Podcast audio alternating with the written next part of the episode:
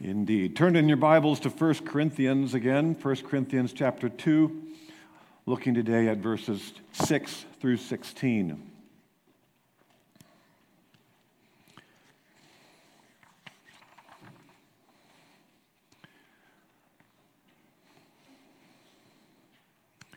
Well, today we're talking about one of the most incredible truths, privileges that we have as believers. Very simply, it is that we are indwelled by God, the Holy Spirit. We are indwelled by God, the Holy Spirit, as believers in Christ. You probably knew that, right? And, and you can kind of like yawn because, yeah, we're indwelt by the Holy Spirit. But that changes everything or not. Because if we neglect or ignore this truth, our lives will be pretty much like any unbeliever out there, and maybe more miserable. But if we embrace and invest in this truth that God lives within us, He seeks to teach us, transform us, empower us in ways that are truly supernatural. We're going to start our study really in verse 6, but we're going to jump for a moment to verses 9 and 10 where we see this main point. Verse 9 and 10, first of all. However, as it is written, no eye has seen, no ear has heard, no mind or heart has conceived what God has prepared for those who love him. But God has revealed it to us by his Spirit. So we can't understand, but we can understand, is, is the point. Most of the smartest people in the world, we're going to see in verses 6 and 7, cannot understand this. We do, however, speak a message of wisdom, Paul says, among the mature, not a wisdom of this age or the rulers of this age who are coming to nothing. No, we speak of God's secret wisdom, a wisdom that has been hidden and that God has destined for our glory before time began. Why is he talking about the wisdom that we speak versus the world? It's because in the, in the book of Corinthians so far, we have seen that he describes how the world sees us who believe that Jesus Christ is the only way to heaven. They see that as foolishness. The message of the cross is foolishness to the world. Paul says, I get that. He understands that.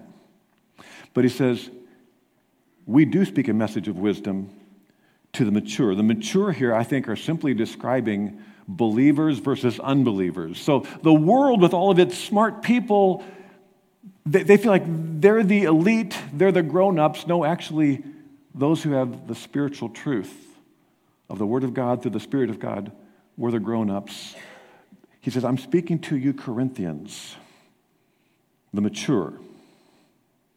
So picture this. Um, we we kind of know the Corinthian church, if you've studied or read the book before, is kind of an immature church, and he's going to talk about that in chapter 3 actually next week. But I don't think that's his point here yet. He's saying, Do you realize, Christians there in Corinth, you have insights that the world doesn't have?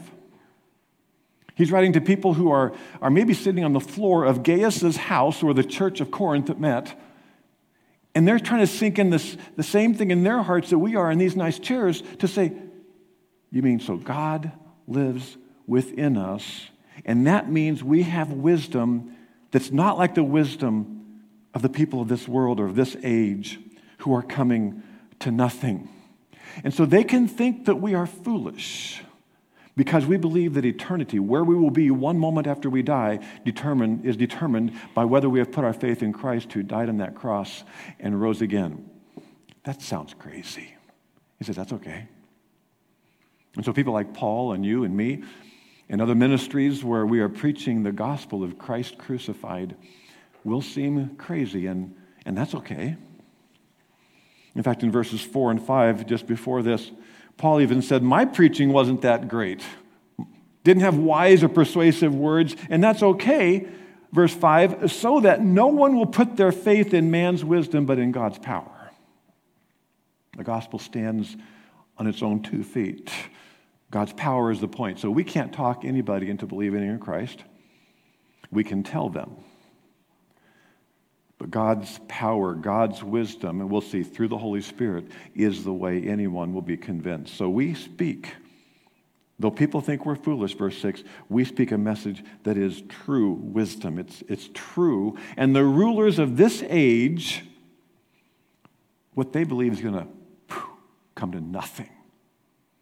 They, they, they, are, they are running off the edge of a cliff spiritually as they come to the end of their life to discover, to discover the tragic reality of eternal judgment.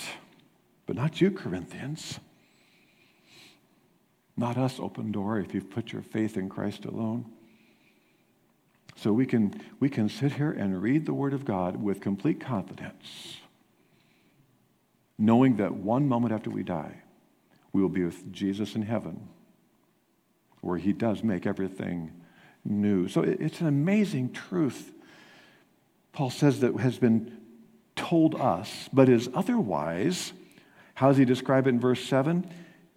God's secret wisdom, a wisdom that has been hidden and that God destined for our glory before time began. So, that second term, actually, the word hidden is a, is a form of the word mystery. And Paul talks about the mysteries of the, of the faith as being new things that were not fully known in the Old Testament. So, like in Ephesians, the church, Jew and Gentile together, that's a, that's a mystery. But so is the full understanding of what God has prepared for us in salvation. Yes, in Isaiah 53, you find Jesus uh, prophesied as the one who's going to bear our iniquities. So there's something we do know that was prophesied, but in terms of really understanding the full scope of the gospel and what happened on the cross and what it means to be in Christ, this is all new. And so we speak of God's secret wisdom, a wisdom that's been hidden.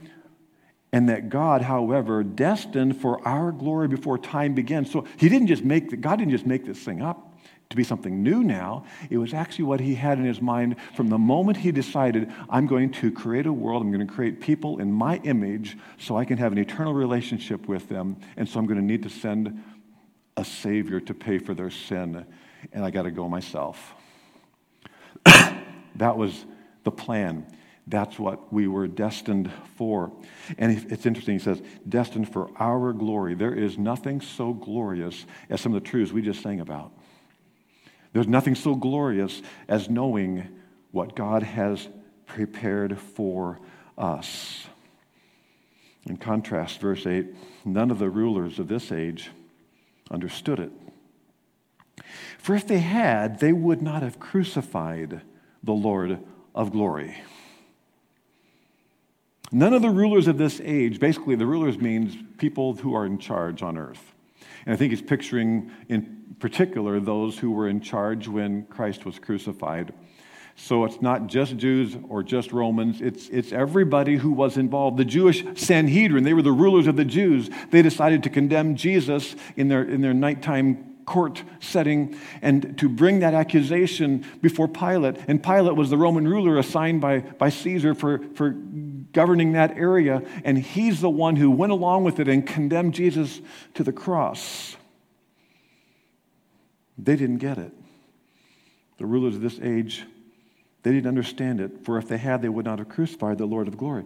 It's not that they couldn't know, because Jesus had been there for those three plus years, revealing who he was by what he said, by the miracles he did. They could have known, but they chose not to understand and believe the truth. So they are eternally responsible for their own state eternally. They would not have crucified the Lord of glory if they really had embraced it and known the truth. So it's a, it's a sad but amazing paradox that those who had the authority to crucify Jesus were unwittingly accomplishing the purpose of Jesus. Those who hated Jesus were accomplishing the Father's love for the world. God so loved that he gave his only Son. They crucified the Lord of glory. So, after saying that this was destined for our glory, we would be experiencing glory forever in heaven, he's actually describing Jesus then as the Lord of glory, the Lord we will see in all of his glory someday. So, we know God's most glorious plan that God would save us as sinners and take us into a glorious eternity. So we, he, he's just contrasting the world doesn't understand. Sadly, they don't understand, but we have the, the insider trading information. We have traded our sins to the cross and receive by faith his righteousness on our account. It's, it's the most grand eternal truth possible. But then he attempts to go in those verses we read to begin with to say there's even more than we can ever imagine. However, as it is written, no eye has seen, no ear has heard, no mind, some of you have the word heart, has conceived what God has prepared for those who love him. But God has revealed it to us by his Spirit. The uh, verse 9 is essentially a, a uh, quote from Isaiah 64, verse 4 with a, just a little bit of rephrasing, but it's basically saying that what God has planned for us in his whole plan of our salvation is far more than we can take in. Our eyes have seen a lot of impressive things. Heavens declare the glory of God, northern lights, or whatever else science reveals to you in a microscope or telescope. We go on vacation and see amazing things that God has created, but we haven't seen everything that God has prepared. Our ears hear amazing things. We, you've probably been at some kind of music event where you're, you're just blown away with the skills. We hear brilliant minds speak or see what they have written and information that just impresses us. But you haven't heard something as great as what God's prepared for those who love Him our heart or our mind cannot even conceive or daydream or imagine or write about or sing about what God has prepared for those who love Him. As you read that, I, I think there's a good question to ask. Is he talking about what Christians experience here on earth, that He's prepared for us on earth, or is He talking about what God has prepared for us in heaven? Because the verse doesn't limit it, I don't think we should. I think the whole plan of salvation from the time you put your faith in Him until forever, the things that God has prepared. It, so I think it's right to, to use this verse at a funeral to say, we have no idea how amazing it is what God has prepared, but I think it's also describing the greatness of God's plan for us on, on earth. You realize if you have placed your faith in Christ, you don't have to fear death while the rest of the world does. That's pretty amazing. If you have put your faith in Christ, you don't, you don't do life alone. No matter what your family situation, you have a family. It's called the body of Christ, the church, and there's local affiliates everywhere. We're one of them. So you don't do life alone. That's pretty amazing. Part of the benefits package of salvation is God has gifted you with some unique ability, gift, by which you can glorify God and serve people, thus giving meaning and eternal purpose to what you do with your life. The world doesn't know that. It's mind boggling. But God has dumped the whole load of spiritual blessings on us, and we unfold what that all involves as we read the scriptures. But the world of otherwise smart people, the wisdom of this age, they fear death. And they don't have a spiritual family. And they're grasping for purpose here because they don't have the eternal purpose of life. That's for those who love God. And then, after all of those benefits that we enjoy on earth, there's heaven. Even as believers, we can only imagine what it will be like when we walk by his side. That would make good lyrics to a song, wouldn't it? to see Christ in all of his glory, to somehow have an understanding fully of, of, of Christ and, and God the Father, because in some way we are made to be like him so we can be in his presence. We know a lot about eternity that others don't know. We'll personally be united with Christ in a visual, tangible, physical way and reunited with loved ones who have passed away and are with him now. Able to have conversations that fill in the blanks of what we did not understand here on earth. Unless we don't even care at that point. We can hardly imagine. Unbelievers have no clue. But the, vo- the point of verses 9 and that first line of verse 10 is not that we don't know. Kind of, again, ironically, he's saying, oh, but we do know. But God, verse line, first line of verse 10, but God has revealed us it to us by the Spirit. So the point is not what we don't know, but actually that we do know so much. The church in Corinth, again, kind of known for its immaturity, Paul begins talking to them not by, you know what, you guys just don't know enough. He actually assures them by saying, You know what you know? You know so much because you understand the gospel. I'm telling you how much you know, not how little you know, and, and so that you would appreciate what you already know, and you know it because you love him. He has prepared that for those who love him. And he's writing to these Corinthians with all of their struggles and says, You do love him, don't you? We have a room full of people that love God right now. Why else would you be here at 8 o'clock in the morning, right? You love God. You love singing praises to God. You love God's people.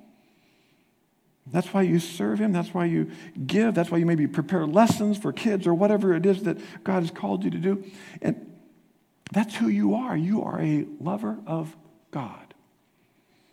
And so God has prepared amazing things for you. And, and Paul meant this to be an, a huge encouragement even to these squabbling, immature Corinthians. Because he realizes that when we begin to focus on that which God has done for us and that which God has prepared for us, we look at things different. The, the things that we thought were so important to, to fight about diminish. God wants us to focus on the full scope of our salvation, what He's prepared for us. But sadly, so often we are so like other humans, just absorbed in the now, our selfish pursuits, our, our earthly issues, and they're all important. But we can go weeks, we can go months without even thinking about the assurances we have and appreciating them, or thinking about the other 99.999% of our life that will be lived on the other side of death. And we just don't even think about it. So he says, That's why I'm reminding you. No eye has seen, no ear has heard, no mind has conceived what God has prepared for those who love him. Start to think about that because actually he has revealed a lot of truth through his spirit. How's that work? I don't see the Spirit. I don't audibly hear the Spirit. But somehow we know God's thoughts through the Spirit, through the Word of God. And, and so, after contrasting, saying the world thinks we don't know anything, actually, we know a lot.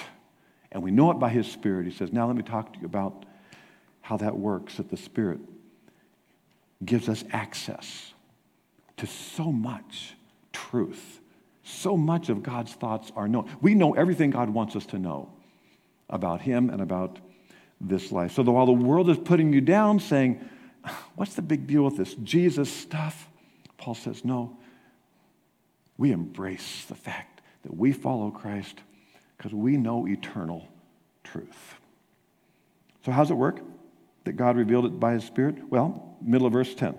The Spirit searches all things, even the deep things of God. For who among men knows the thoughts of a man except the man's spirit within him? In the same way, no one knows the thoughts of God except the Spirit of God. Interesting how he describes this.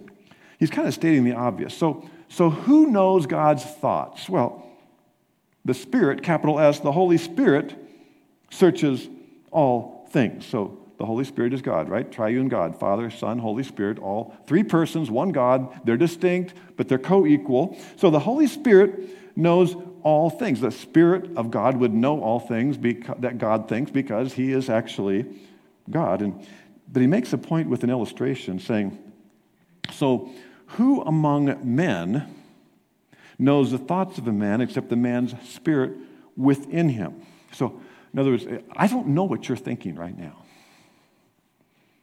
Only you know what you're thinking.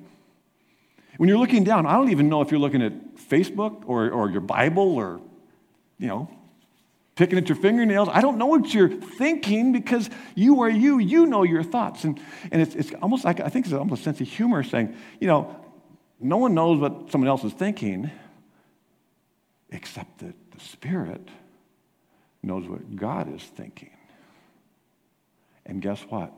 The Spirit lives in you so that you can know what God is thinking. It's stating the obvious, but it's drawing attention to the truth that we need to understand that we have access to God's thoughts because we have the Spirit of God. Verse 12.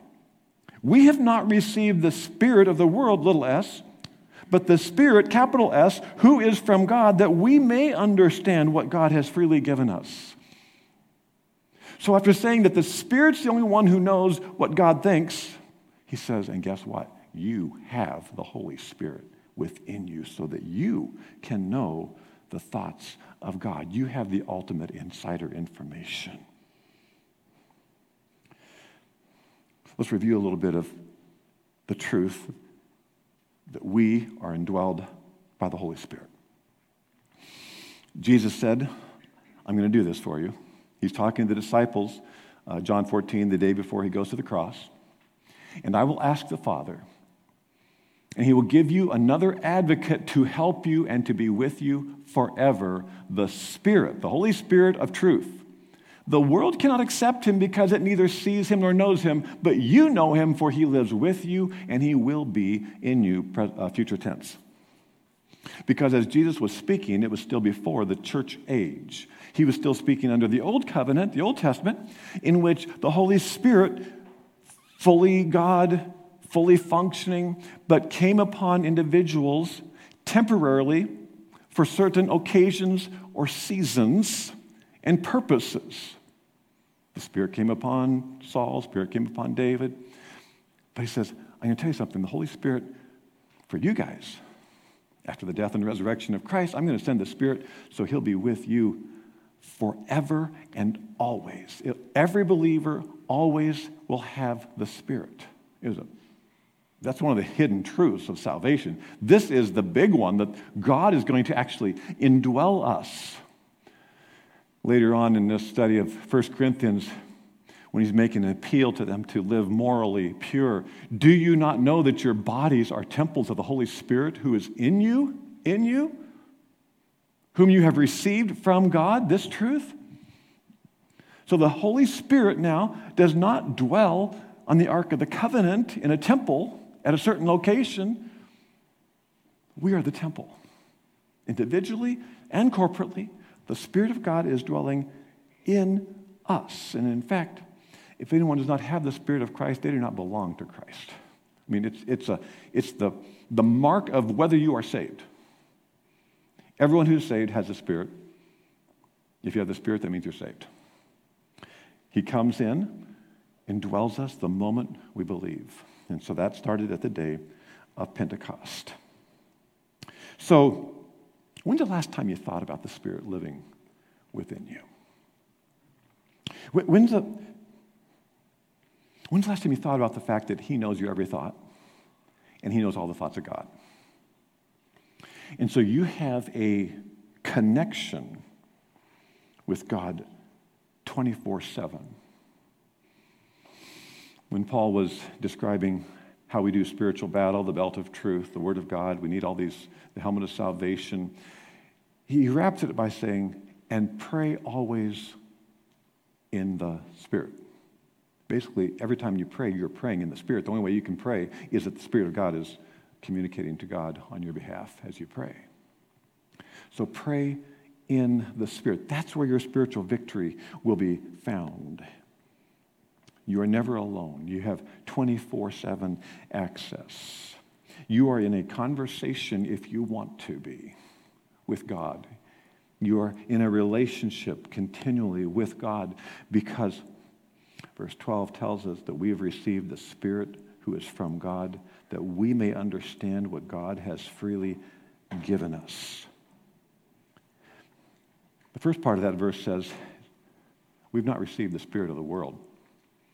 Uh, the Spirit of the world, it, it may refer specifically to Satan or just the effects of Satan. That there, is, there, there are false ideas. The world, while we, while we hold the truth that the Spirit speaks to us from, the world of unbelievers is getting false intel all the time. Why would somebody churn out false information? Who would it be that is, is, is presenting a false playbook of life constantly? That would be Satan. John 8 44, Jesus said of Satan, When he, Satan, lies, he speaks his native language, for he is a liar and the father of lies. In one simple statement, Jesus describes Satan with the word lying three times. When he speaks his native language, he's a liar and the father of lies. That's just what he does. So, as the God, little g, of this world, or the spirit of the world, little s, he is filling our society with untruths. Uh, and if we are absorbed in the ideas of the world almost all the time, and in the Word of God, very tiny bit of time. We are very susceptible to false ideas and values of the world. Money will make you happy. Buying stuff will do that for you. You need to win every argument. Those, those are just ideas of the world. Love is love. A way of saying that any kind of sexual intimacy is okay. Just a couple generations ago, even our culture understood what was moral and what was immoral. Our culture has shifted. Have you shifted with it? Because the Word of God is unchanged. We can't be fuzzy where the Bible is clear.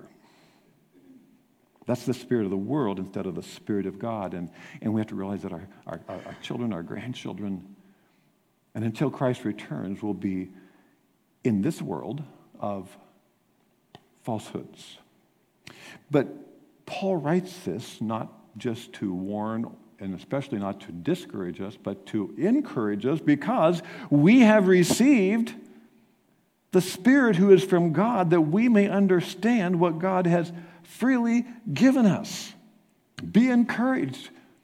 As a believer in Christ, you can understand spiritual truth, you can understand right and wrong. You can know God's thoughts and follow what God says. Be encouraged. And it's not just about morality, but he, he, he, he, he teaches us how to be good parents.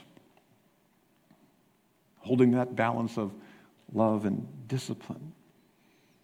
He teaches us what it, mean, what it means to be a, a, a godly husband, a godly wife, because we're accountable for those things eternally.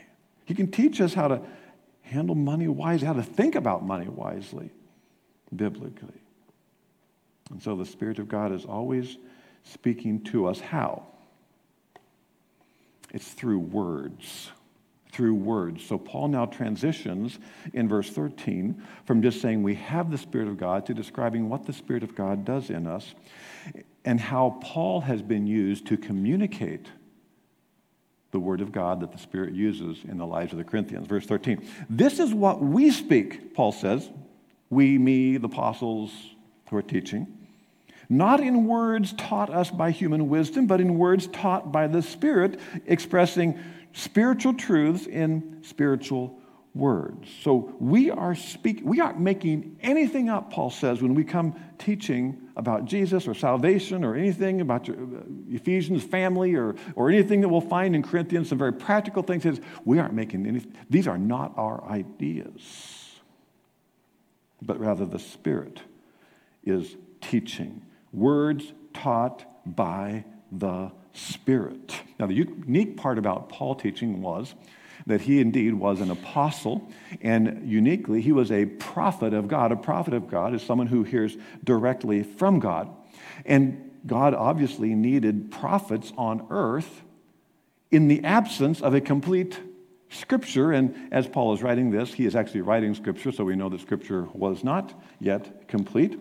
But God's revelation to man either came through prophets who could speak with absolute certainty, 100% authority, or else it came when he revealed something that was to be permanently written and given to us. But the process is essentially the same in that the Spirit still teaches us today how? Through words.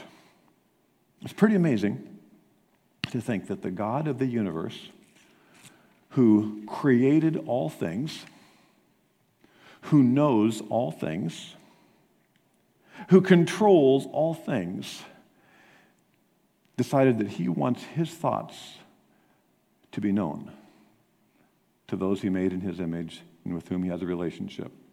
He says, I want you to know what I am thinking. I want you to know everything you need to know. It's not like you go to a job and, and, and you're, well, just figure it out. No, that there's a complete manual here so that we know exactly everything we need to know. And here's how it works this last phrase expressing spiritual truths in spiritual words. Now, whatever Bible translation you're looking at, they, they, there's a little bit of like, how do you express this final statement that has the word spiritual twice? Because, especially the second term, we don't know if he's talking about spiritual people or spiritual words because it's, it's, it's uh, linguistically vague, but it doesn't really change the meaning. Paul taught what the Spirit told him to teach to people who are spiritually capable of understanding it, meaning believers. And that's still what God does. The Spirit teaches us through the written word that which we, who are spiritual, he'll call us later, we who have the Spirit of God are able to understand.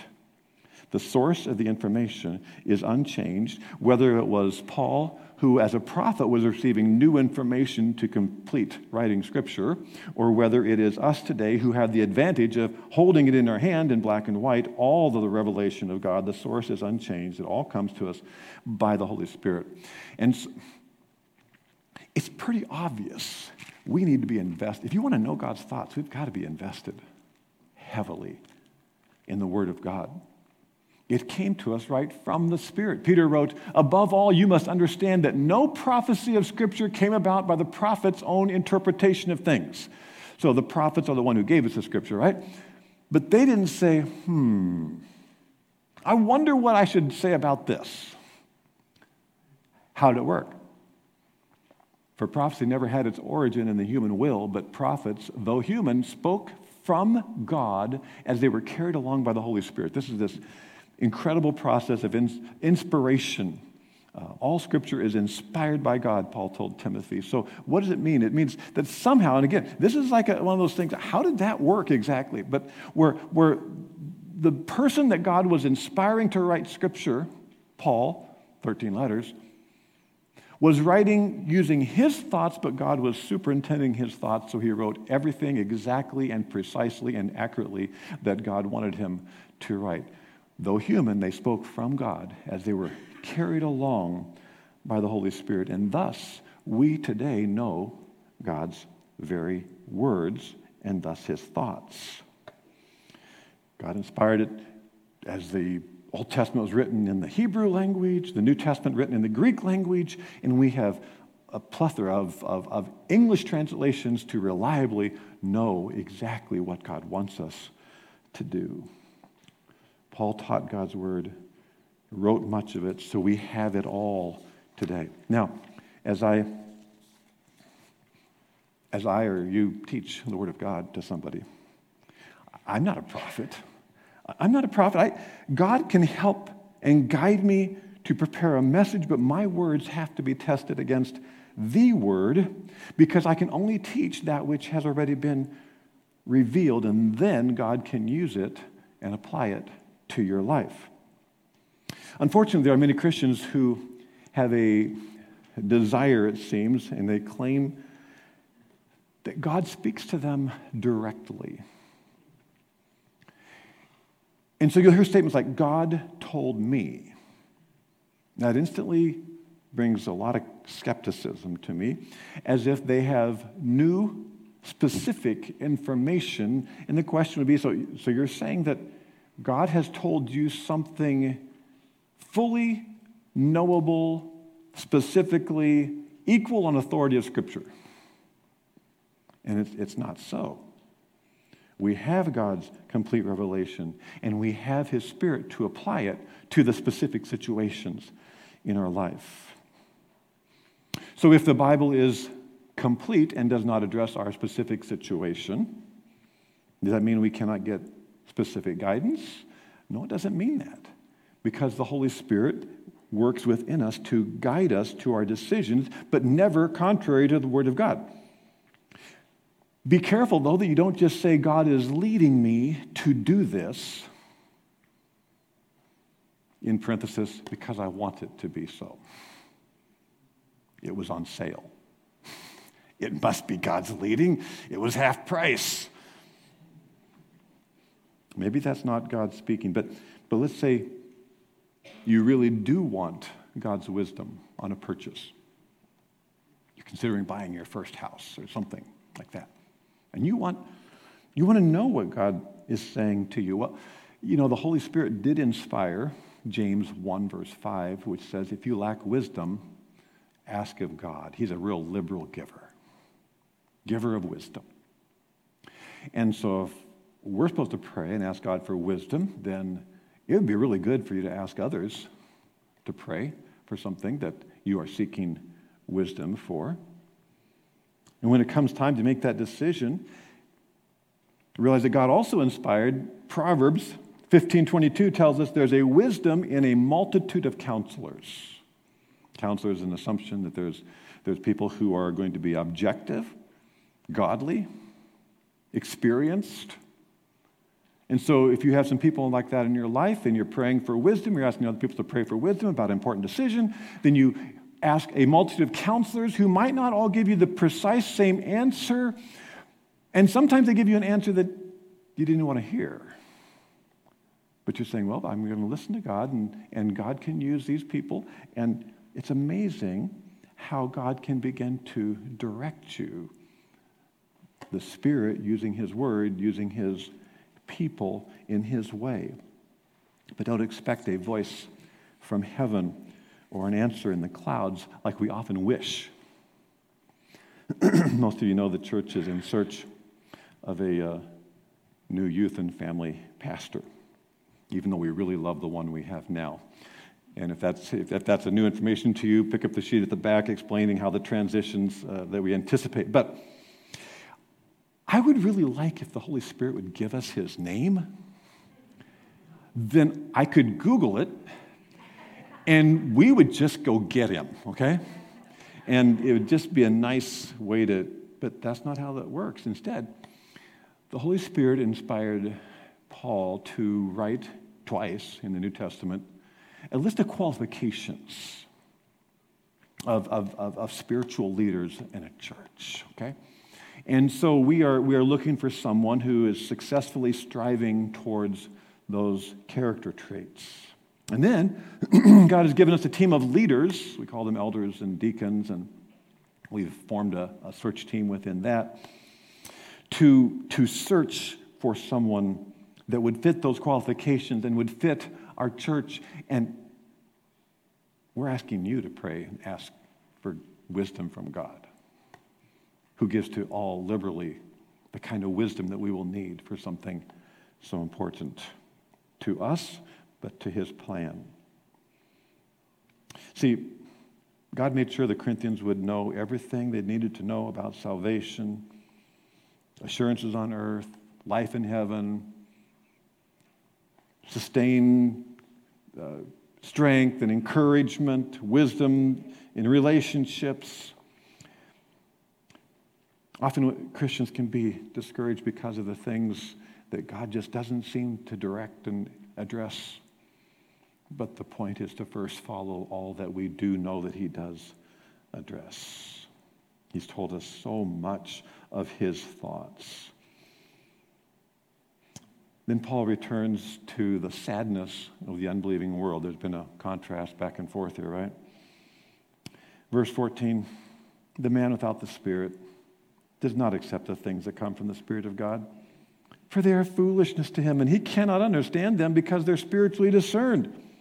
Without the Spirit, indeed, pretty much this whole sermon, everything in this passage will seem basically foolish. That's not how life works. But that's the natural man. It's not even calling them horrible sinners, is it? It's just that just when you don't have the Spirit, you're just functioning with hum, human minds, and you don't know God's thoughts. What are you going to do? So your coworkers won't understand why you believe there's one way to heaven, and it's through Jesus, God's only Son, who paid the price for our sins and rose again. That doesn't seem right. Shouldn't there be many ways? And your fellow students or relatives might wonder, well, why is it such a big deal? Why, why do you do that? Why don't you do this? Why do you go to church like every week? That's okay. These are these are things that says in verse 14 they are spiritually discerned. To them it's foolishness, but, but you have spiritual discernment as a believer because you have the Holy Spirit, because you have the Word of God, and the Holy Spirit is working through the Word of God and has given you the priorities and the direction and the morals and the ethics and the decision making that you have. It's, it's an amazing privilege. The unbeliever doesn't have that. But now, verse 15 the spiritual man makes judgments about all things but he himself is not subject to any man's judgment. And here, the, the term spiritual man, I think, just simply is it's, a, it's, a, it's a synonym for believer. I used to think more that this was talking about the spiritually mature person, but I think he really holds off on that discussion until what we look at next week in chapter 3. He just says, you guys, you guys claim to be spiritual, right? Because you have the Spirit? That's good. That's true. That means you have the capacity to have discernment. So he's not elevating a certain number of Christians. He's saying all believers, the spiritual man who has the Spirit, can make discernments about all these things. You, you hear the beat of a different drum. And so, in, in the practical things of life, you know how to make discerning decisions. Do more of this. Be more like this. Don't click on that link. Forgive your friend, wife, husband. Don't send that text. Go fellowship even when you don't feel like it. Whatever it might be, that's, we, we are getting, we have spiritual discernment about those things because we are spiritual. We have the Spirit within us. We can make judgments as the man, the woman, the teen who knows Christ. And these decisions will make will determine the direction of our life. They'll determine if we will do things that will, will destroy, hurt us, or help us and help others. Uh, it, whether it will stimulate spiritual growth or whether it'll set us back a few stages. The spiritual man makes judgment of all things. But he himself is not subject to any man's judgment. That doesn't mean that we shouldn't let anybody tell us what to do.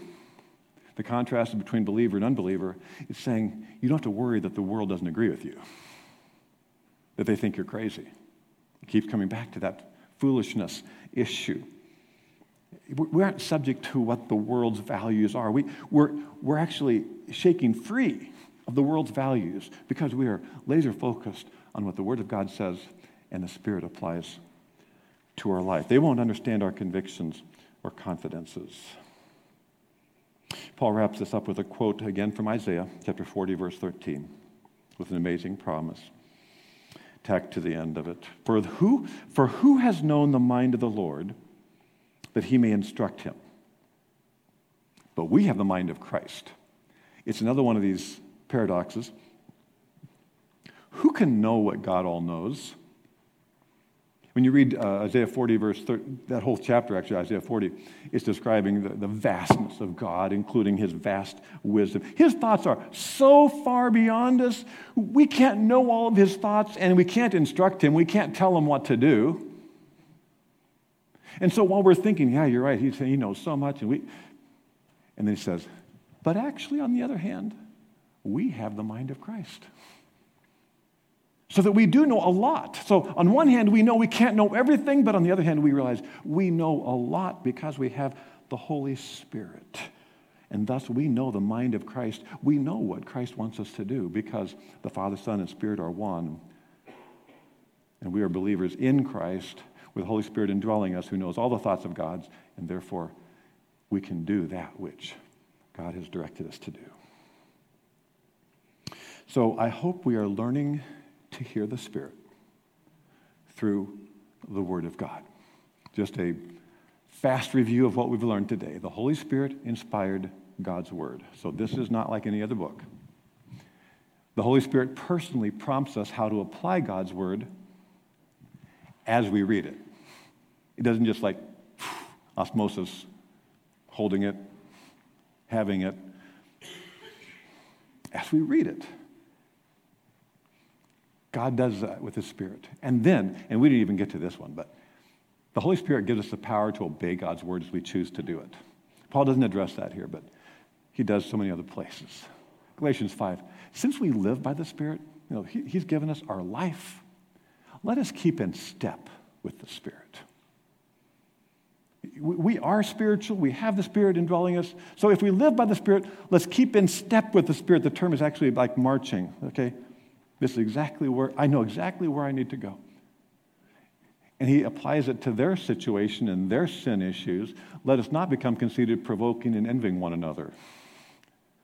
The only way we're going to get over the conceit, provoking, and envying is if we keep in step with the Spirit. And essentially, that's what Paul's going to do as we come next week to chapter 3 as well to say, okay, guys, you are spiritual, but let me point out some problems where you are acting, living contrary to who you are as those who are indwelt by the Holy Spirit.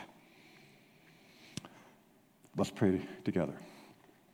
Heavenly Father, we are privileged this morning to review this truth that we're a temple in which you dwell. We are not like the people who reject Jesus Christ as Savior. We are indwelt, we are enabled to understand what is in your word that you've already revealed in your spirit, using your word and your people and our minds and our faithfulness seeks to direct us in the important decisions of life. Help us to follow that which you are directing by your Spirit. In Jesus' name, amen.